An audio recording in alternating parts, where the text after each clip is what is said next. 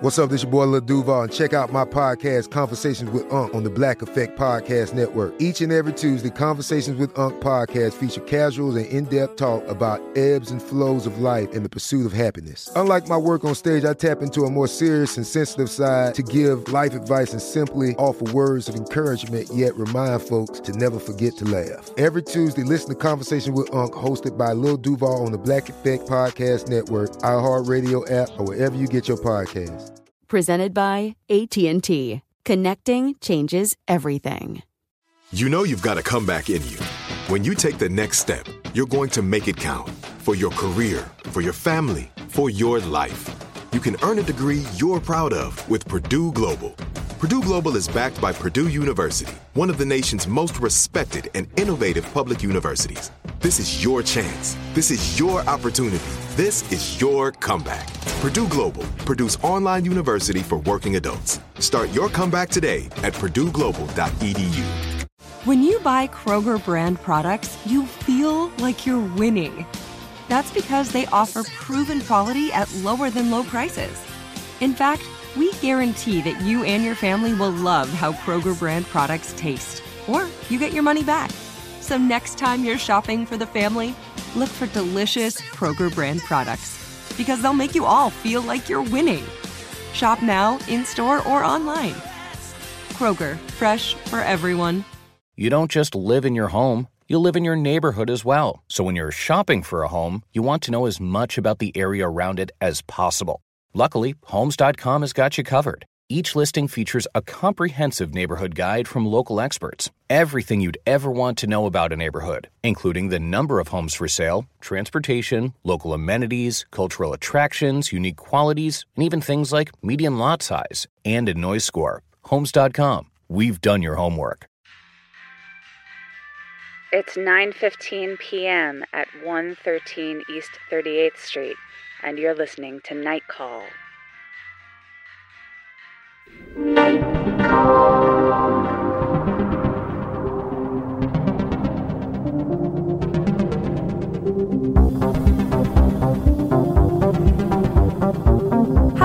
And welcome to Night Call, a podcast for your strange days and lonely nights. I'm Tess Lynch in Los Angeles, and with me is special guest Karina Longworth. Hi. Over in New York, we have, as always, Emily Yoshida. Um, hi, guys. Hi. I'm so excited to have Karina on the show. It feels like it's been long overdue. yes, um, absolutely. And for those of you who do not know, who have been living in a cave, Karina hosts You Must Remember This, a really, really great podcast about uh, Hollywood history and scandal and all sorts of juicy stuff that is, uh, it's on hiatus right now, correct?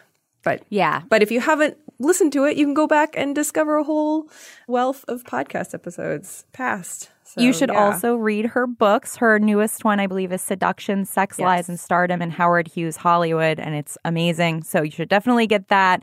But yeah, I think you must remember this is definitely like night call adjacent. We've all been big fans for a long time, so we're really happy to have Karina here. Yeah, thank you. I'm happy to be here. I'm a fan of Night Call. Yay. Why, thank you. I'm so excited to talk about erotic thrillers. Oh uh, yeah, it's like I, it's really it's really great how much this series of ours has brought people out of the woodwork. Like there are a lot of kind of secret enthusiasts who are like, "Oh, when are you going to do mine?" Like my favorite. Yeah. um, we wanted to start off real quick just to acknowledge our new superstar, the uh, literally uh, the black hole that was imaged, I should say, for the first time last week. So this is sort of old news by the time you're hearing this. But we just did, wanted to give it a little bit of a shout out. Where were you when you saw the black hole for the first time? The black hole blip. Yeah, where were you, Karina? I think I like was I had just turned on the shower and I was waiting for it to heat up and I was looking at it on my phone. Nice. Oh, dangerous. dangerous. I live that way too. This black hole has a name and it's it has a couple names actually. It just got a Hawaiian name, but it's um it was originally M87 star You know how long star, I guess, it took yeah. me to realize that M83, the musical act slash band, was Yeah. named after a star system. I Oh, it took me until I was today years old. forever. well, it's a really beautiful one. So they, they he picked a good one, but um, and it's very appropriate once you think about it because it's very like galactic music. Like you feel very starry eyed when you're listening to it. But I had no idea until like a year ago. So, um, but yeah, M87 is the new uh, the new hot galaxy in town. I know that th- there's been a lot of little mini stories coming out about it, and like the the um, the woman who actually was kind of spearheading the entire project, who was kind of credited later on down the road. Of course, we tend to lose credit for our women in STEM and astronomy and stuff like that, but that was interesting. But I think like I like just reading what people felt seeing it for the first time. what kind of reactions did you see? I missed this. I think Jezebel had a good post where it was just like they just opened up the comments and said like Yeah. tell us how you feel about the black hole. And of course a lot of it is jokes. Like a lot of people had a lot of good jokes about the black hole. But I think I think it's interesting because it's something that, you know, you feel like you've seen a zillion times because we've seen like recreations of them in sci-fi movies or you know, in in you know a, Time Life science book or something like that. Like you you kind of know what a black hole is supposed to look like, but actually seeing an actual one is very it, it is an interesting feeling. I I like it. I like I like to ponder the black hole. It kind of looks like an like an ultrasound image of an eyeball. Yeah. a little bit, you mm-hmm. know, with like all the kind of strata and the like orangey kind of background. Yeah. It's a little bit too much for me. I think we've we've now been talking about the the ultra black holes on the floor, you know, and now black hole. Like there's been a whole kind of Oh through right, the to the art, podcast. the art holes. art holes, black holes, Molly's fear of holes. Yes, is now little well holes. known. The little holes. um, After we finish the erotic thrillers, we should just do holes, and then we can do the movie holes. um, well, please uh, give us a night call at one two four zero four six night and tell us how the black hole made you feel, or any other thoughts you might have about the black hole. We welcome them all. The black hole is evergreen content. I feel like It is, and literally, I mean, it's yeah, it's timeless, literally. yes. yeah, and spatially expanding. 8, 5, 12, 12, 15. This week's episode of Night Call is brought to you by Cheers Health. So it is spring. It's time for everybody to come out of their hibernation holes and socialize again and remember what it feels like to have human contact. I know that I've been doing a lot of that recently. It's weird, it's uncomfortable. It also involves a drink or two every now and then. Uh, everybody likes a good spring rose here and there. Wedding season's coming up. You might want to tie one or two on. Do people say tie one on anymore? It's very old. Uh, I sound like an old, old lady, which I am. Uh, I am an old lady who uh, used to be able to, you know, have a few drinks and wake up the next morning and feel more or less fine. But I have experienced in my um, elderly age, as I'm sure that uh, many of you have, that sometimes it's a little harder to bounce back from two or three or four or five drinks in a night uh, the way that you used to. And that is where Cheers Health is here to save the day. Cheers Health is the product for responsible drinking and drinkers. Like an antacid for alcohol, Cheers neutralizes alcohol's negative effects so you can wake up feeling great after a night of drinking. I now actively swear by it, not just on ads here on Night Call, but in person with other people. It really does make a huge difference. You feel up to 50% better the next morning than you would otherwise without Cheers Health. And it's healthy for your liver, and it really helps you just get the day back uh, when you might otherwise feel a little sluggish or uh, under the weather the next day. To use Cheers, you simply take two to four capsules after your last alcohol beverage or before you go to bed. And if you don't wake up feeling at least 50% better the next day, you get your money back guaranteed. So, night call listeners, get your day back after an evening of responsible adult beverage drinking. To order, go to cheershealth.com, enter the promo code NIGHTCALL, all one word, at checkout to get 10% off of your first order and a free gift. That is cheershealth.com, promo code NIGHTCALL, N I G H T C A L L, for 10% off and a free gift with your first order.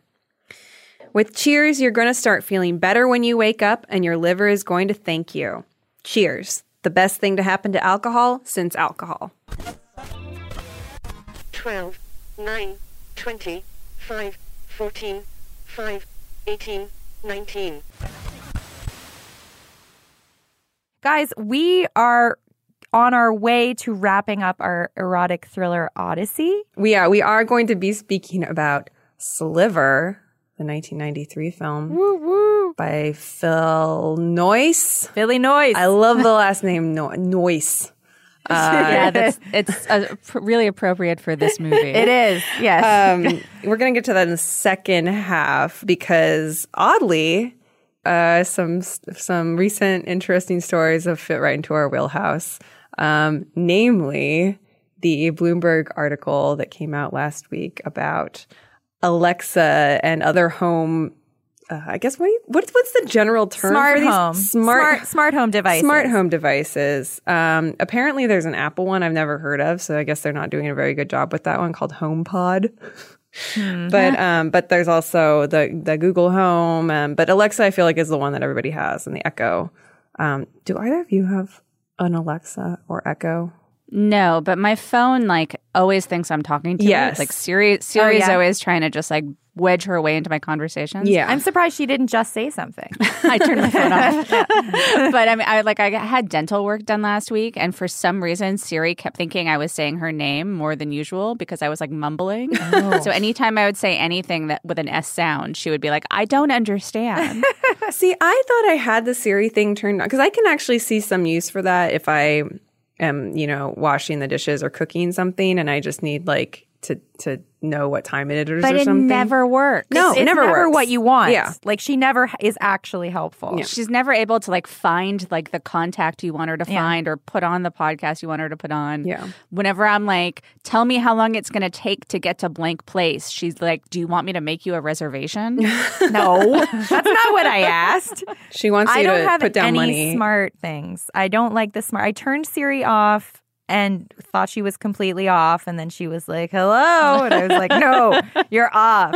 Um, but I got really creeped out about privacy. Not that I really have any secrets, but um, I tried to like lock everything down a while ago. But a friend of mine just said that she that Alexa, she's a teacher, and Alexa was like chiming in in her classroom with like so some racy content. Yeah, I mean, it's just uh, Alexa. None of them have any tact. Yeah. it's terrible. So this article uh, that came out, it was by a, it was like by a team of people at Bloomberg, uh, Matt Day, Giles Turner, and Natalia Drozdiak. The difference between like having Siri on the phone, it's like you're gonna get a phone anyway, and it's like a piece of software that comes on the phone that you theoretically can disable. But Alexa is expressly for the purpose of having a robot that listens to you and takes your data and uses it to quote get smarter. And so this was a report they did where they talked to a lot of people who worked at these centers. Some are within Amazon itself, and some of them are outsourced to other companies where in a way, I feel like we've seen a lot of stories similar to this in recent years. There are people whose job it is to just listen to your recordings, like listen to the stuff that um, all these Alexas pick up, because it's not just a robot that is uh, artificial intelligencing its way to tell you about uh, a restaurant that you might want, may or may not want to go to. A lot of times, these are going to actual humans who then um, figure out what to do with that data or try to get better at recognizing what you're saying and why you're asking certain questions and stuff like that. But like in the meantime, of course, they pick up all sorts of stuff that uh, you might not actually want anybody to hear, such Yeah. as uh, in one case in the report, a sexual assault or a probable sexual assault. Um, and it talks about the people who work at these centers picking up on this stuff and sharing it with uh, everybody in, I guess, like a Slack channel or something. But it's not like for a means of reporting it. It's like they just talk about it like, yeah, it, you're stressed out because you heard this, so you want to share it with people, or like you want to make fun of somebody singing in the shower that it, picked up or something, which is like really creepy. I don't know. Like, Yeah. it would be one thing if it was like, oh, we heard this and we need to figure out what legally we're, you know, what we need to do around what we think we're hearing right now. But a lot of times it feels like it's just like LOL um, or oh my god, isn't this creepy? And and nothing being done. Not that like I think Right. it's not that you necessarily want the authorities to come and rush and help you or something because your robot heard you, but uh, I don't know. It, it was a. It Yeah, was I'm sure the robot is not that great at like determining consent. No, Right. no, Yes. not at all. but like, you know, the robot picks it up and then the humans hear it and then you have a morality question where before it, there perhaps it was a different morality question. Yeah. Yeah, I don't know. I mean, I just think it's wild that anybody paid to put these in their homes. Like you're like doing the work for people. Like you're paying to Yeah. wear a wire. it's just um There were a couple of other articles this week too, which will now be a week old for our listeners, but you can, I'm sure there will be three more articles about the exact same thing. Um, one of them was How Capitalism Betrayed Privacy by Tim Wu in the New York Times, which kind of talked about how privacy was initially thought of as being kind of like a rich person's, you know, Oh, yes. only rich people had access to it. And, you know, poorer people lived in more of like a communal living with less expectation of privacy. And then gradually how the rise of the middle class afforded more people the right to privacy. And now, because the gatekeepers are all interested in our data and behavior, that it's kind of turning around where the expectation of privacy is no longer like, you know, it's being kind of eroded. And then there was also a really scary article CNBC, I think, reported that 22% of organizations are starting to track employee movement. And Amazon and Walmart have both, yeah, they have like the patents on the kind of, um, their sensors that track both movement and are, are listening for like the rustling of bags and conversations between um, the cashiers and the customers Oh, I didn't and the see beeps of the this. scanner. Oh, Yes. God. I hate it. Yes, it's horrible. Um, it's very interesting because these things are all so terrifying when you kind of come across them, and they've been going on. I mean, if you start to look up about how long people have been saying like, "Oh, I think my phone is listening to me," despite the denials of these companies. We started talking about it a few years ago. Oh, it had yeah. already been a discussion for years before that.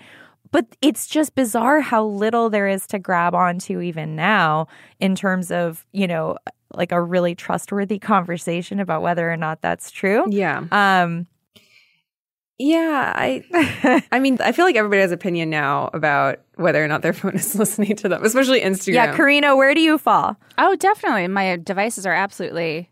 You know, I, I know because of the ads I get for Right. stuff, right? Like it will be extremely bizarre of almost even like not saying things out loud, just feeling like, did Thinking I say that out loud? Yeah. Like I thought I just thought that. Yeah. And then it's like, well, you know, you could buy a, a you know, steampunk laundry hamper. it's like you've done enough other actions that like algorithmically Mm. Yeah. Yeah. would lead you to the steampunk laundry hamper. yeah. yeah. Which I did buy. you did. what does that look like? What is that? I the aesthetic is more like it's like what would be in the orphanage and Return to Oz. Okay. Oh, it's okay. like like a metal sort of wire thing with wheels and then like a big canvas bag inside. Mm-hmm. Wow. And no gargoyles or anything. No gargoyles. Yeah, okay. But I mean, I could. I guess I could attach one. You could. or like an attachable umbrella, like a like a really like Yeah. spire like umbrella. Yeah. Yeah. Um, not a bad idea. Yeah, I I feel like I remember running into so much resistance about this, or people really acting as if I was a conspiracy theorist. Like that was the only thing I really seriously, I think, honestly believed something kind of in that realm that felt conspiracy ish, and was not universally met with people being like, "Oh yeah, though that's definitely happening." Like when I was working at a tech site, a lot of people were like, "That's a common uh, crackpot conspiracy, and you are dumb for thinking that." Uh, but now, I mean, I don't know. Like, I, I don't know where the the consensus is on it now because I feel like more and more Yeah. people are just like reporting these things.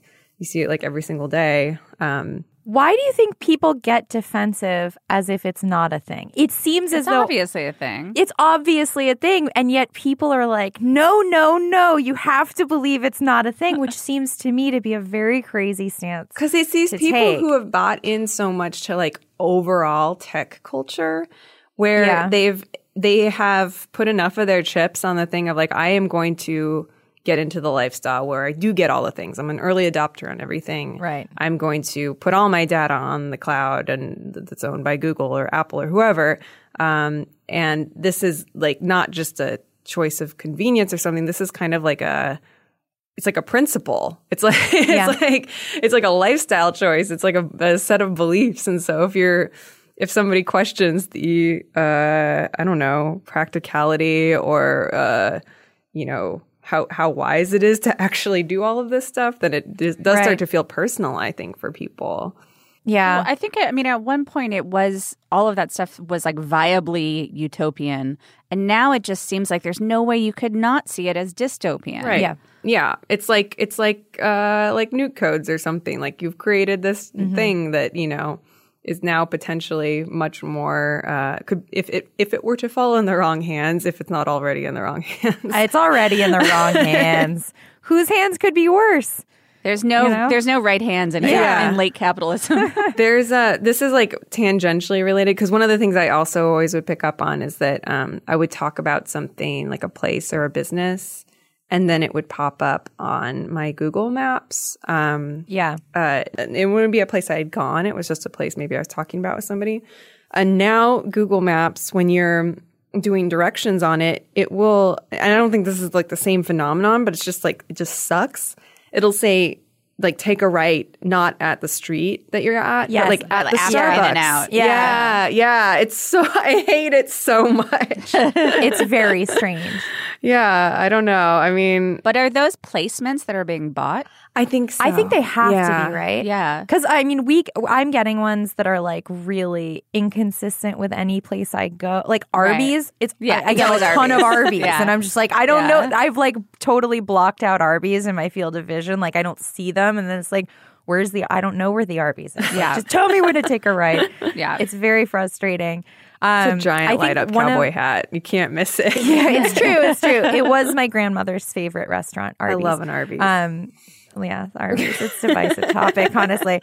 Um, there was a quote in, I think it was the New York Times um, op-ed, and it said that once you, I'm not going to read it, but I'll just summarize because it was kind of long. But once you realize that you're being watched or that you're being surveilled, you can't like continue to act authentically. You can't shake that feeling, and it it totally changes like your behavior in general. So like what you've really lost once you acknowledge that you're being surveilled all the time is your soul. And that's what Slither, Sliver is about. And that's what Sliver is about. Exactly.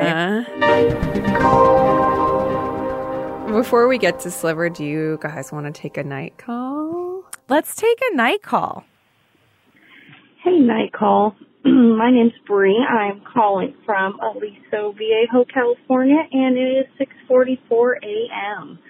Um, I heard you guys on this week's episode talking about Tippi Hedren's Big Cat Preserve, and I've actually been there. Um, I was in junior college, and I randomly took a it was a wild animal class, something uh, wild animal handling, something like that and we actually took a field trip to the preserve and it was actually really cool. They had a lot of interesting things there. One of them they talked about was a three-legged cheetah who they said could still run, you know, about 30 miles per hour even with three legs. Um, there was also they talked about how they had a a tigon, which is a tiger father, liger mom, and then the liger mom gave birth to a Thai Tigon, which is when it's a Tigon who has now bred with a tiger dad.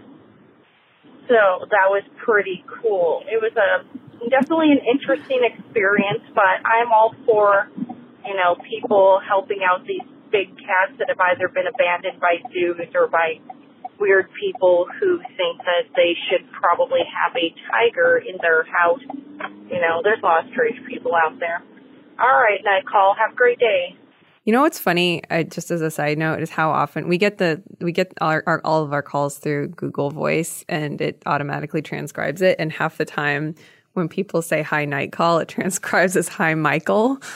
All the So time. I feel like, It's like our podcast is now uh, Michael. Our, our pseudonym is Michael as a, as a group, Yes, absolutely. as a trio. Um, I didn't realize that different species of wild cats could diversify like that. No, Did I did not know about a tigon. That's new. No. Sounds Sounds like Game of Thrones. It's good to know they're all horny for each other. Exactly. Maybe it's just the sanctuary lifestyle. It's like totally gets It's everyone just to like loosen Plato's up. retreat. For Yeah. cats. Have, uh, have either of you ever been to the Tippi Hedren Preserve? I, I, No. I, I'm just, No. I know one person who has, I think, for a story, uh, a, a a profile of her, but Mm-hmm. it seems it seems pretty wild. I can't believe it's still there, and I've never seen Roar either. Which, like, I, I guess I, I don't know. I'm saving it for the right moment or something, but I've always wanted to. Um, Oh, we should cover that. Yeah, I haven't Yeah. either. I I, haven't have that. mixed feelings about about. I mean, I'm glad the sanctuaries exist, but it's just I I find it increasingly difficult to like Right. just look at animals right. in cages. Yeah, It well, they're not in interesting to, like- cages though, right? Aren't I they know, just, but like, it's like they're just kind of. I mean, it's it's probably enclosed in some way. It's right. like There's big a though, fence. Yeah, but it's like it's just odd to me. It just doesn't like doesn't really no thrill for me. It's just like sadness, a little layer of sadness, and just like worrying about the world. There is something interesting about the fact that Tippi Hedren like has her cat thing, and then Doris Day has like gone into seclusion like with her animals. But she Oh. doesn't have like a public place where you can visit them. She just like supposedly collects sort of stray animals. Is she one of these people who has like I didn't know about like this. the mm. pythons in her house or something? Or I don't know if they're exotic at all. Okay. It might just be like cats and dogs. But she, you know, she's kind of like disappeared from the public eye Yeah. over the past 20 years or so. She doesn't give any interviews or anything. But like the only sort of public stuff she does is is animal rescue hmm, initiatives. And she supposedly like lives on a, a ranch somewhere, like and it's just her and her animals. She's outlived like her whole Right, family, yeah. everyone she ever knew. So Um, only barely related to this, I was looking at um, Yelp reviews for the Bunny Museum. Have you guys ever been to the Bunny Museum? no, It's a it's a museum. I think it used to be in like a little house and is now has now moved. But um, I went there once in high school, and it's like it's just basically a bunch of like bunny memorabilia and then a few bunnies in a very in very close quarters and you don't know what it is and you make a long drive to get there and then it's like it's just a very intense experience that I would say probably 10% of the people who go there respond well to. the others are like what have I done? is it like a cat cafe for bunnies? Because I've done that before in Japan. No, it is it is like you're not really encouraged to interact with the live bunnies. You're encouraged to like take in the stuffed bunnies and the bunny kind of like Your voice makes this sound things. like the biggest just- bummer in the world. I, I get a panic attack talking about it. I just had to like rid myself. But you can just read the Yelp reviews and get a really, really good sense of what it is. I was looking into it recently because I was like, Bunny Museum sounds familiar, but I'm sure it's not the same one I went to. Maybe I want to go. Oh no, it is the same one, and I'm not going to go to that. You know, it's a it's a mixed bag when you when you go into the the place where the there are a lot of animals. It's enclosed. It is really really weird. Like there, I, I watched this um actually really great short film um that I was and I was in a jury in a festival in Italy for. So it was this film about these like this group of old Italian men who are all like hunting for this mythical panther that's been seen by people like and occasionally will like eat a sheep or something but apparently was owned like i guess by somebody in the 60s or 70s or something when it was like i guess that was a trend again in italy like among the rich uh-huh. people to have you know these exotic pets that then they grew, would get big and they couldn't take care of anymore. So I guess it's somewhat common for these like panthers and cheetahs and stuff to just be like hanging out uh you know in Tuscany or whatever. That's amazing. It was a fascinating short. Um I will see that too. yeah, I wonder if it's uh, avail- if if it's available to screen anywhere or stream. I will put a link somewhere for it because it's great. Excellent.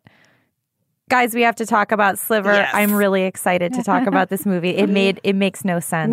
It makes no sense. It's a proto cyber thriller. I love Yes. it. but I, it it took me a really it was a long journey for me. Our erotic odyssey. exactly.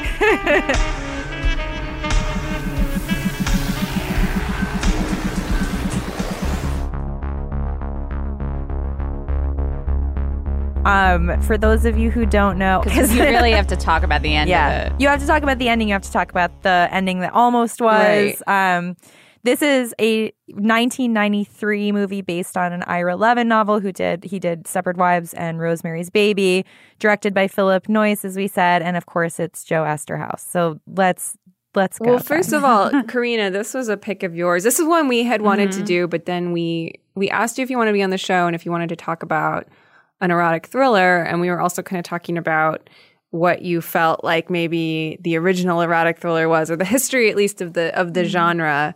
But then we were like, oh, we just want to watch Sliver uh, because, of course. Basically. But what, and I know you said that this was a particular favorite of yours. So what, uh, when did you first see it and how, why did you respond to it, do you think? So I saw this movie in the theater when I was in seventh grade. Ooh. I don't know how that was possible. I don't remember there being any trouble buying a ticket to it. I know I went with a girlfriend of mine like after school on a Friday afternoon at Universal City Walk. Nice. Um, and I just remember like really loving it at age 12 and a half.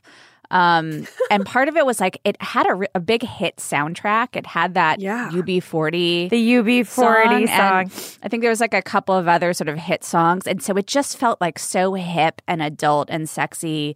And I like, I mean, I was a sort of a fledgling goth, and I was wearing a lot of black chokers. And Mm-hmm. Sharon Stone wears a choker in like 3 scenes of this movie, while also kind of pioneering athleisure. Yeah. it's True. wearing these incredible like leggings and like cashmere coat looks. Yes. Yeah. Um, the straight from the gym, like to the bedroom look. Yeah. yeah. Um, but then I saw it a lot after that. Um, I think it was on TV a lot. And then there was a period around 2003 where I was, I had been living in San Francisco and I was going to move to New York, but I was still hanging around after I had to give up my apartment. And so I was staying with a friend of mine who had like a big like Victorian apartment in sort of on the border of Chinatown in San Francisco and she was on disability for being depressed and so she didn't have to go to a job she just was able to live in this Victorian apartment and paint all day and she liked to paint with movies on in the background and her favorite thing to put on was Vertigo but sometimes she'd alternate it with Sliver Wow. and she would just watch the two of those movies like over and over again. And I remember sitting there for like three days reading the book that that guy, Steve Hodel, wrote about how his dad killed the Black Dahlia while this woman was watching Sliver over and over again. that is a mood. So- Yeah, it's not Yeah. not depressing. so that was August 2003 for me. wow. Um, it's funny because I was talking about like real estate horror, and I feel like there should be more of it. And then yes. I was like, well, this feels like maybe one of five movies I can think of off the top of my head that I would consider real estate horror. Well, Karina read the book, and I think the book is way more about the physical place, the apartment, and kind of like less about whatever these social Yeah. dynamics But it's also like, book. I mean, I haven't read the book since 1993. Yeah. Like, I, because I love the movie so much as a 12 and a half year old. And then, like, I was like, I need more.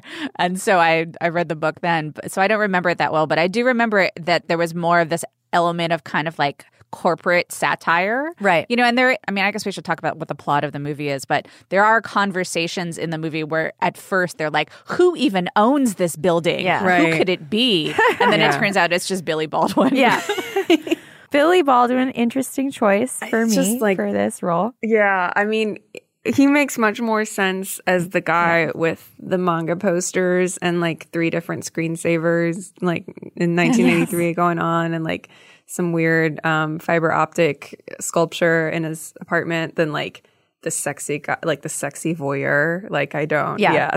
Yeah. One half of those works more for me than the other. and as and as great as Sharon Stone's wardrobe was in this movie, like his was just re- a really bold, really strange choice of the graphic T-shirt with rolled sleeves mean, he- tucked into the jeans. He Into looks white jeans. White he looks jeans, so I know. like he lives n- like he looks like a guy in Brooklyn now. Though that's the crazy thing. It's like it's come Yeah. it's come full circle. I know it's true. Well, a lot about this movie is like more timely than it seems like it was at, in '93. But yeah, we should talk briefly about the plot. Plot, yes, which the let's let's untangle it.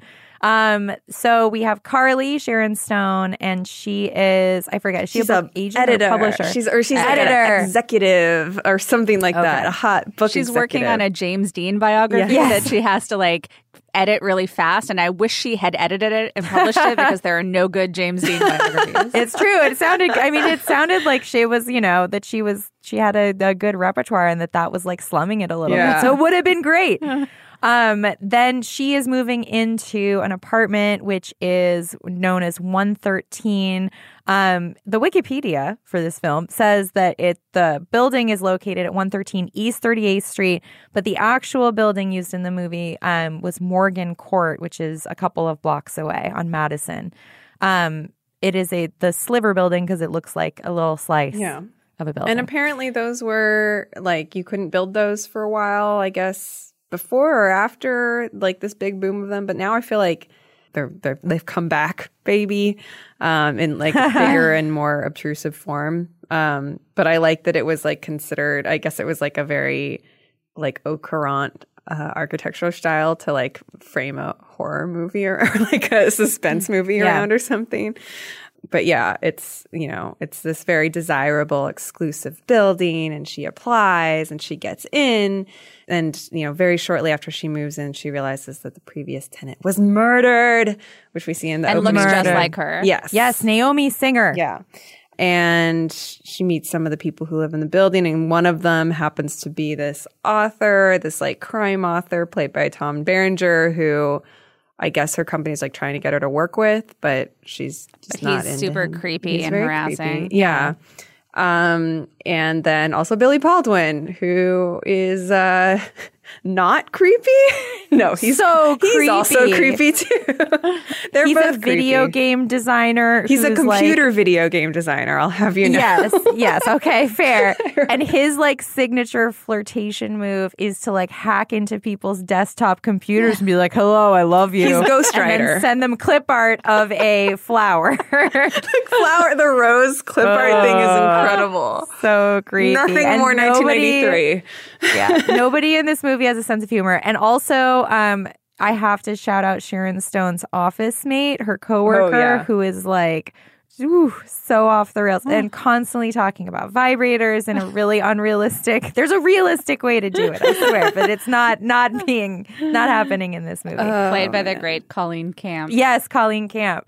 Yeah, a bunch of like r- great talent in this movie. Like, I- it's you know just like weird, weird cat. I was like, "Where's Michael Douglas for this William Baldwin role?" But alas, I, I mean, Alec Baldwin would have been better casting Yeah, because I feel like Alec Baldwin's the only Baldwin who is like legitimately scary and Yes. menacing. yeah, Um, whereas Billy Baldwin, it's like it would just be so easy to be like, you know what, I'm just like not going to hang out with you anymore. Like, you're Yes. just I'm not worried Yeah. about repercussions of that. yeah. he can't really get his hooks in. I feel like a Rupert Everett I would like in that role better. Like I would want like a really gorgeous, possibly British person who's like yeah, British would have been better for sure. um who like feels like a pasty indoor kid but is also beautiful. Yeah. Like I don't know.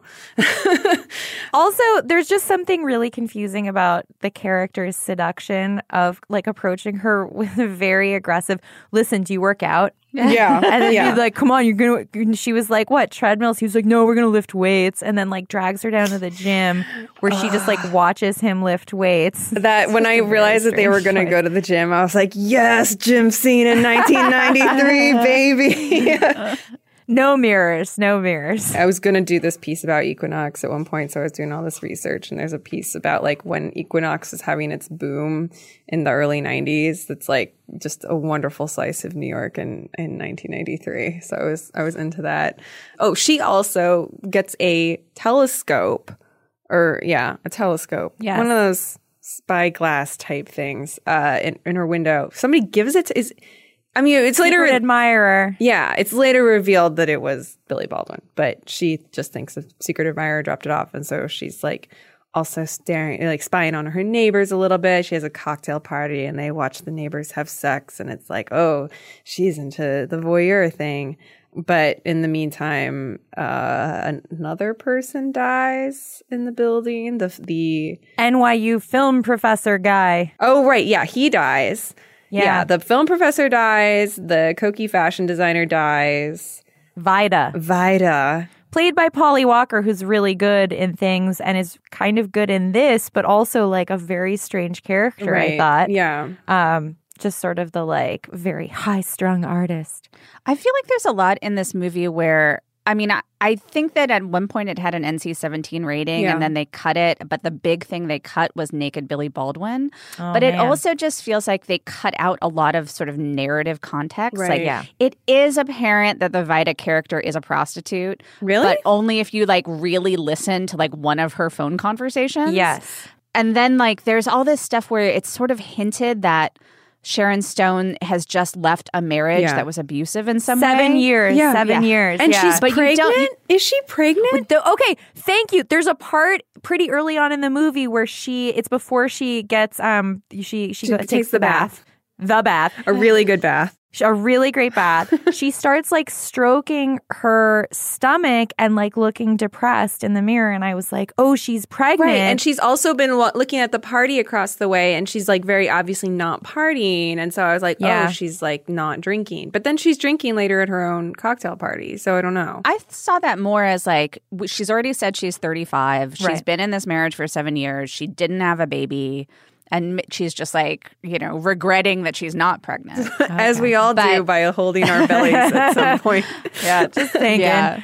I don't know. I mean, there's you know, there's a lot of stuff in this movie that's clumsy, and I don't know if it's because of like the necessity to edit it for censorship or for, as we'll get to, like test screening reasons. Yeah. But then there's a lot of stuff that I think feel like I appreciate the subtlety, and I don't know if it's intentional or not. But mm-hmm. first of all, like the first like hour of this movie is incredibly slow. Yeah. It's Yeah. almost like a European movie, and you're just kind of watching this like you know not middle age, but like slightly older than ingenue age woman, like kind of living her life and it, like exploring like what kind of person she's going to be mm-hmm. and yeah. like mm-hmm. there's like creepy men everywhere but she's like kind of willing to hear them out in a way that's interesting and exposes who they are more than it exposes who she is. Yeah. Yeah. And there's just like some interesting stuff with where it really does feel like it's it's kind of like a post-European update on Hitchcock. Yeah. Mm-hmm. And then there's also, you know, like wacky sex scenes. Yeah, I mean, I really like her character in this. It isn't just one thing. It's like she is just a gal who's like works a lot and is sort of interested in dating, but not in like this super like all consuming, like it's her whole reason for being that she needs to find a man. Like she's not going to go to a Pavarotti concert.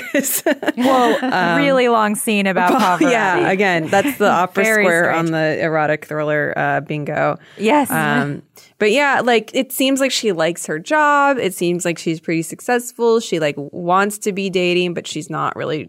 It's not like she's gonna just jump into bed with whoever until she meets Billy Baldwin. Like their relationship is sort of interesting in that in that kind of nine and a half weeks way where it's like some you you're kind of through the relationship you're watching somebody figure out like what they're into. I, I but I think like obviously it, it it's it leans a little it's a little less up for interpretation uh in in this film than in nine and a half weeks. But I mean, the thing that we haven't said is that Billy Baldwin, like, he owns the building. Yeah. And the reason why that's important is because he has cameras in every Yeah. single room. And he has, like, a control room, which he brags cost $6 million for him to build Yes. in 1993. he got it built in Osaka. Um, yeah. yeah. and he's just able to watch every apartment and every room in every apartment at any time. And so after he started having sex with Sharon Stone, he like reveals this to her. And at first she's fascinated by it. And she sits there for like apparently 24 hours at a time just watching the video. She stops eating. And- like it's like all consume all consuming, and I feel like that just felt to me like, oh, this is when somebody like discovers the internet for the first time. Uh, Yes. it's, totally like it, it completely changes your perspective on, uh, uh, you know, or I, I, I don't know. It's like a, it's it's addictive because it's new and it's it's a new way of getting information and it's information that you never had access to before, and so it's just like you have no way to stop yourself. You don't have any of that.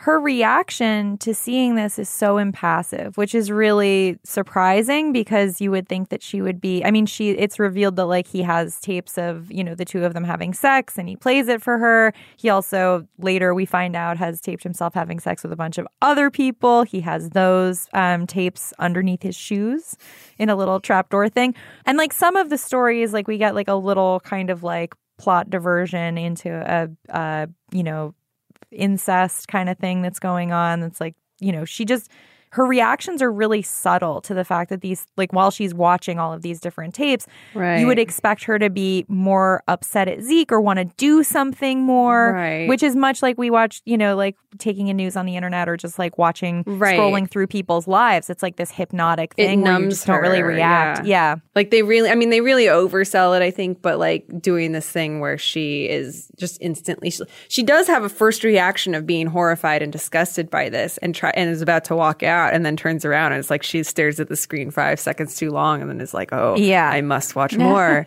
Um, Right. Which is very, I mean, yeah, it feels, very, that feels understandable.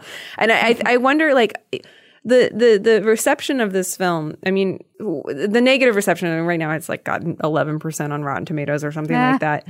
But is that I mean about the the far fetchedness of it or something? Because I feel like that is less of a problem now than maybe it was in 1993. Yeah, I don't I don't really remember what the reception was like. Like amongst me and like my middle school, like the reception was very high. like maybe maybe 13-year-olds are the ideal Right. audience for this movie. Yeah. Right. But um also I think it was just like it was post basic instinct and Yeah. I think people were expecting kind of a higher level of sophistication in terms of storytelling. Yeah. Basic Instinct was the year before? Yeah. Or I think basic instinct was 91, but 91 I'm not okay so maybe two years before um i read like a couple of old reviews of it um and i my main problem so the the crazy thing about this movie is that the ending was changed Yeah. an original ending was shot it didn't test well um there was also a, a horrible accident that was um you know involved in the shooting of the first ending so the original ending and kind of and this is the the big spoiler is that Zeke has been killing the people. There are, you know, three or four people who have died in 113. And he has killed them and he confesses this to Carly while they're in a helicopter in Hawaii over a volcano. And then he flies the helicopter into the volcano. Wait, what? Yes, Emily. Yes. That's such and a then good- you don't know you don't know whether or not they survive. So basically this was this was scrapped for two reasons, I guess. Number one being that the actual helicopter crashed oh during the filming. Oh my god! And so and the pilot's license was revoked. I don't know if anyone was hurt or killed. Like it just seems like a mess. And they destroyed the footage.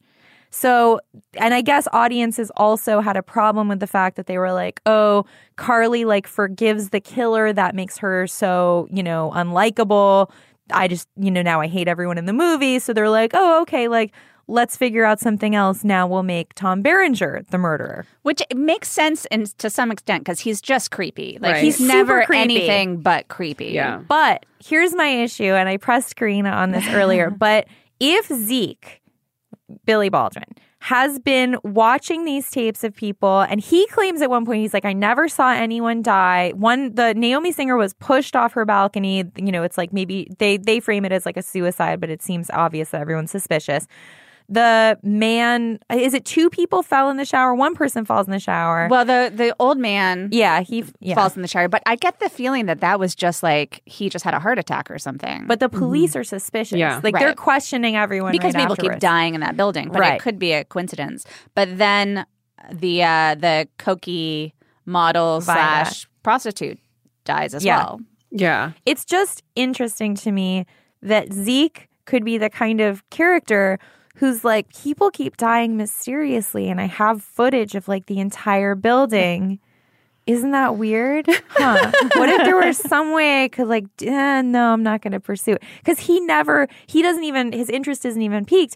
And the other reason that that's weird is that he had been having an affair with Naomi Singer, who had also been sleeping with Tom Berenger's character. Right. So there was like this weird love triangle. And you would think that Zeke would have a suspicion that Tom Berenger had killed her. Right? Right. Because he Right. probably has some insight into her psyche.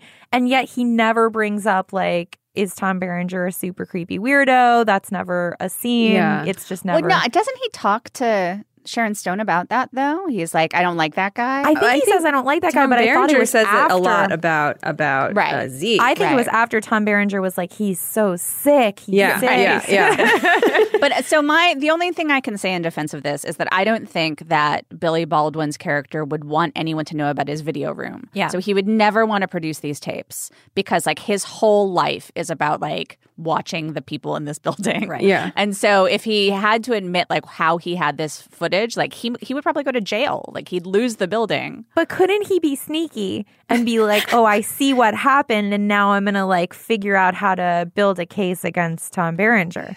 I don't know. I, mean, I don't know. We could write a remake. That We should. I feel like the whole idea of it is that like that that the access to all this stuff that he's been recording makes him like completely amoral or like Right, yeah. yeah like he he doesn't think about things in that way anymore. It all becomes entertainment to him. Um, or he has this sort of alternate morality like he's Mhm. The whole thing about like the he's watching this father molest his Yeah, daughter and he right. like figures out a way to like confront the father and then he Right, tells Sharon right. Stone like like we'll use we'll use our voyeurism for good Right. Yeah. right. Which is like, I don't know. I mean, he's just rep- represents like all of tech culture now. it's Right, like, yeah. we don't need to bring in okay. actual law enforcement or anything. We'll just have a very questionable moderation system in place that may or may not work depending on the whims of the people who are in control of it. Uh, right. Right. And I find this like that aspect of the movie to be absolutely fascinating. Totally. And the way that it ties it like sort of is perpendicular and like hits up with this stuff of like a woman trying to find herself sexually. Yeah. is, Mhm. I think really good. it's, it's a story of falling in love with, with Big Daddy Data. uh, yeah, I mean, the, the yeah, the ending, the alternate ending thing is is like I don't know. It doesn't really work for me. I was I was totally expecting it to be a switcheroo, where it's like the guy you think is creepy all along wasn't that creepy. Uh, I was expecting to. I mean, I was like, they wouldn't set up Tom No. Berenger's character as being this unlikable Right. and then have him be the person who was doing this. Like, he has to be, be a red Right. herring. yeah. we And should yet note no. that what actually happens in the movie that was released is that Sharon Stone like quasi accidentally kills Tom Berenger and then in the video room she like basically is like, "Hey, Billy Baldwin, like I haven't eaten. Could you go get takeout?" Yeah, and then he leaves her alone, and she goes into his closet and finds his tapes that like show that Tom Berenger was the real killer. But then she takes a gun and shoots all the Mm-hmm. Yeah. TV monitors. Yeah. And she says- Billy Baldwin's six million dollar setup. What is her last line? Because it's one of those things where it's Get like a life. li- get a Get a life. life. She says, And then hard cut Credits. Yes. It's amazing. I I laughed out loud. I at that. Yeah. That's one of the best I credit kept cuts. going back because I was like, is, that really what she said? It's astounding that it, it plays out that way. It's just fun because that is the most '90s thing about it. I think like that's the one thing that does that feels old is that like that kind of like get a life about anybody who's like like into video games or into like the internet or anything like that. Like computers are for nerds.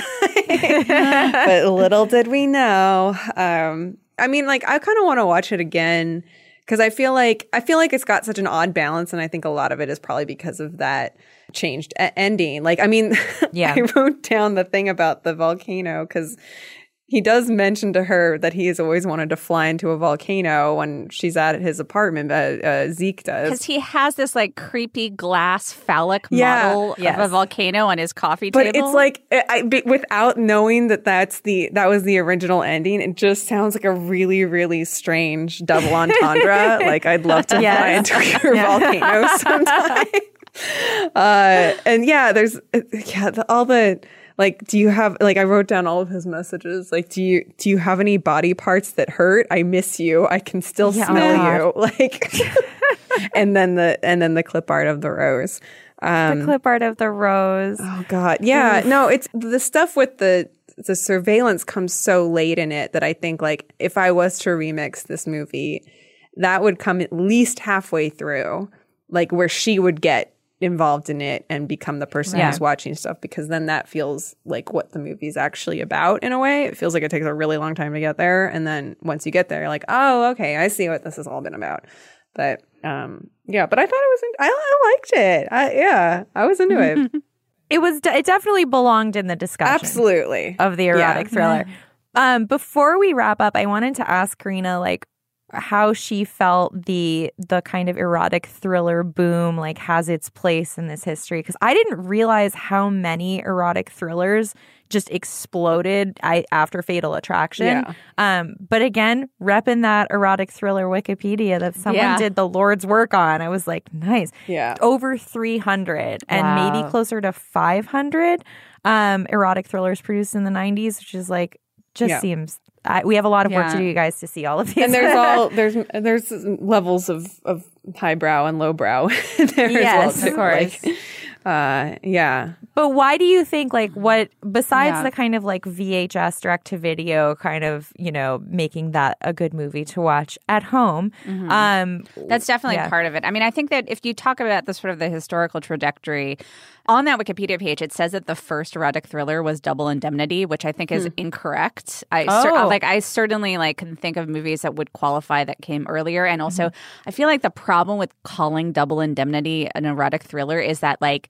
It begins with Fred MacMurray being like, I know like everything's over and I'm fucked now, but let me explain to you what happened. Mhm. And so you know like it was it's a, a bad idea for him to hook up with Barbara Stanwyck. And I feel like part of the thing about erotic thrillers is that you have to like suspend disbelief and you have there has to be like a portion of the movie where you're like, This is hot. Like Yeah, maybe this right. will work out. Yeah. So nine and a half But that style. movie yeah. is like wildly sexy too. Like I Yeah. was very I saw it somewhat recently and I was like it's very like like not at all veiled in its sexuality and like, you know, all these ladies throwing themselves at Fred MacMurray. It's um, Right, right. Yeah. Feels right modern. but i mean i think that the reason why there obviously like weren't as many erotic thrillers until you know let's say the late 60s into the 70s is because of the censorship Right. you know there was coded literally coded ways Yeah. in which you could have sexuality in films and especially the way that you'd have to have somebody be punished if they were Yes, having like yeah. premarital or extramarital sex It's the same with with heist Um, movies too. They always get punished. Yeah. You don't have a successful right heist crime for a very can't long time. play right right right so and that stuff starts to break down in the 60s and then you also have this wave of filmmakers like brian de palma they're the first generation of like film school or cinephile american filmmakers who've grown up watching hitchcock grown up watching th- films like you know these proto erotic thrillers like film noirs the postman always rings twice things like this and then bob rafelson like remakes the postman always rings twice like you know even something like chinatown is like in di- is like Yeah. A s- kind of sexier update of these previous genre films. And then moving into the 80s and 90s, um, you have the explosion of the home video market, the explosion of cable TV, and the possibility of being able to get around the rating system by releasing director's cuts and Mhm. Unrated Yeah. versions of films. And so you have an incentive to like have a movie that like can f- be released theatrically as an R and then have a separate version to get people to pay for it twice. yeah. Yeah. Yeah. It works. Yeah. the perfect genre for that stage of the Exactly. medium. Yeah. So is this your favorite one in the in the canon, would you say, or do you have any other other faves? I mean, this is kind of a sentimental favorite, I would say. Yeah. And another one that I also remember seeing in the movie theater at too young an age and went to by myself was Indecent Pro- Proposal. Oh, yeah. yeah. Um, I really like Adrian Lin or Adrian Lyne's movies. I wish he'd make another one. Yeah. A few years ago, he announced that he was making a movie with Nicole Kidman, and I, oh my god, I hope that happens. Put it out. we'll put it out into the on the airwaves. we're officially like this is an Adrian in this house. We respect Adrian. Uh, Oh, yes. Lin. Like that is Yeah. our Big yeah. time. That between Fatal Attraction and and nine and a half weeks, it's like we're all in. yeah. Yeah. I love Nine and a Half Weeks. I love Unfaithful. Yeah. Oh, yeah. Unfaithful's so good. I feel like we might have to talk about that if this erotic odyssey continues deep into the future. And another one I just wanted to mention, it's a movie that I didn't really like at first, but has really grown on me over time, is In the Cut. That's Oh, what yeah. I hear in the cut really like grows on mm-hmm. people. They can't really let it go and then you Yeah. become fond of it. I wrote a, like a big thing in graduate school about it and Meg Ryan and like her kind of using the erotic thriller as a way of changing her persona. Yeah. Mm-hmm. And kind of like comparing that movie to When Harry Met Sally, where like that persona was like, I like fake orgasms. Yeah. Like I don't have I don't have genuine sexual pleasure. And then Yeah. in the cut is like, you know, she's just like naked with Mark Ruffalo in a very exciting way. Yeah. Um, yeah, no, th- this has been great. I'm really, I'm really glad you could come by and talk to us about this. And Yes, thank you so much, cool. Karina. It was really fun. You are the original original podcast girl in hoodie adjacent person. So we and also we have to shout out Karina. I don't know if we mentioned that she was at the first night call night Yeah. event um where we summoned Satan at Takes There'll- restaurant. there'll- there'll be an oral takes. history of that night someday. There will be. Yes. so we're forever indebted to Karina. Thank you so much for coming by. And where can we? Uh, where can people follow you online? I'm on Twitter at Karina Longworth, and you can find my podcast. You must remember this um, on iTunes or wherever you get podcasts. There's 145 episodes, and hopefully someday there will be more. It's like Not quite. plenty to get. Yeah, it's like enough to keep you busy for a long time, and it's really, really great. It's always a good listen. Um, Thanks. Well, thank you everybody for listening to Night Call this week. Be sure to subscribe to us on iTunes and give us a rating and a review. Uh, you can also follow us on Twitter at Night Call Pod, uh, Instagram at Night Call Podcast, and Facebook at Night Call Podcast. We will be back in two weeks. We are taking a week off, and we'll have Molly back. The whole gang will be back together. So we will see you then. Bye. Bye. Bye.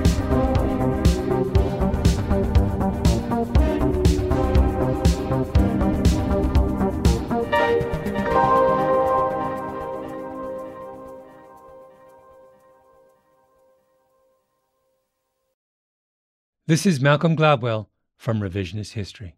eBay Motors is here for the ride. With some elbow grease, fresh installs, and a whole lot of love, you transformed 100,000 miles and a body full of rust into a drive that's all your own. Brake kits, LED headlights, whatever you need, eBay Motors has it. And with eBay Guaranteed Fit, it's guaranteed to fit your ride the first time, every time, or your money back. Plus, at these prices, you're burning rubber, not cash. Keep your ride or die alive at ebaymotors.com. Eligible items only, exclusions apply. Tired of endless diets and weight loss struggles? It's time to say goodbye to frustration and hello to results. Introducing Smart Metabolic Burn from BrainMD, your breakthrough solution to fight stubborn body fat. Imagine burning fat, balancing glucose levels, and regulating metabolism in just 12 weeks. This unique two in one product combines the power of two clinically studied ingredients in one revolutionary formula berberine, which targets abdominal fat, and OEA, which curbs your appetite. With just two capsules a day, Smart Metabolic Burn by BrainMD can kickstart your metabolism, fight stubborn body fat, especially that pesky abdominal fat, and support your weight management journey. Right now, save over 30% on Smart Metabolic Burn at GetSmartBurn.com. The lowest price anywhere. That's GetSmartBurn.com. Don't delay. Transform your life with Smart Metabolic Burn from BrainMD. These statements have not been evaluated by the Food and Drug Administration. Our products are not intended to diagnose, treat, cure, or prevent any disease. Hey everyone, this is Jodie Sweetin from the podcast How Rude, Tanneritos. I've been needing a quick getaway with my family, and the 2024 Hyundai Santa Fe is the perfect vehicle to take us there. It has standard third row seating, so I'm able to pack my entire family, plus pets, in the car while also having enough room for our camping essentials. Available HTRAC all wheel drive will get us through any dirt trails, and available dual wireless charging pads will ensure we never have to worry about getting stuck with a dead phone in the middle of nowhere. Visit HyundaiUSA.com or call 562-314-4603 for more details. Hyundai, there's joy in every journey. You're a growing business, which means you need every spare hour you can find. That's why the most successful growing businesses are working together in Slack. Slack is where work happens, with all your people, data, and information in one AI powered place. Start a call instantly in huddles and ditch cumbersome calendar invites. Or build an automation with Workflow Builder to take routine tasks off your plate. No coding required. Grow your business in Slack. Visit slack.com to get started.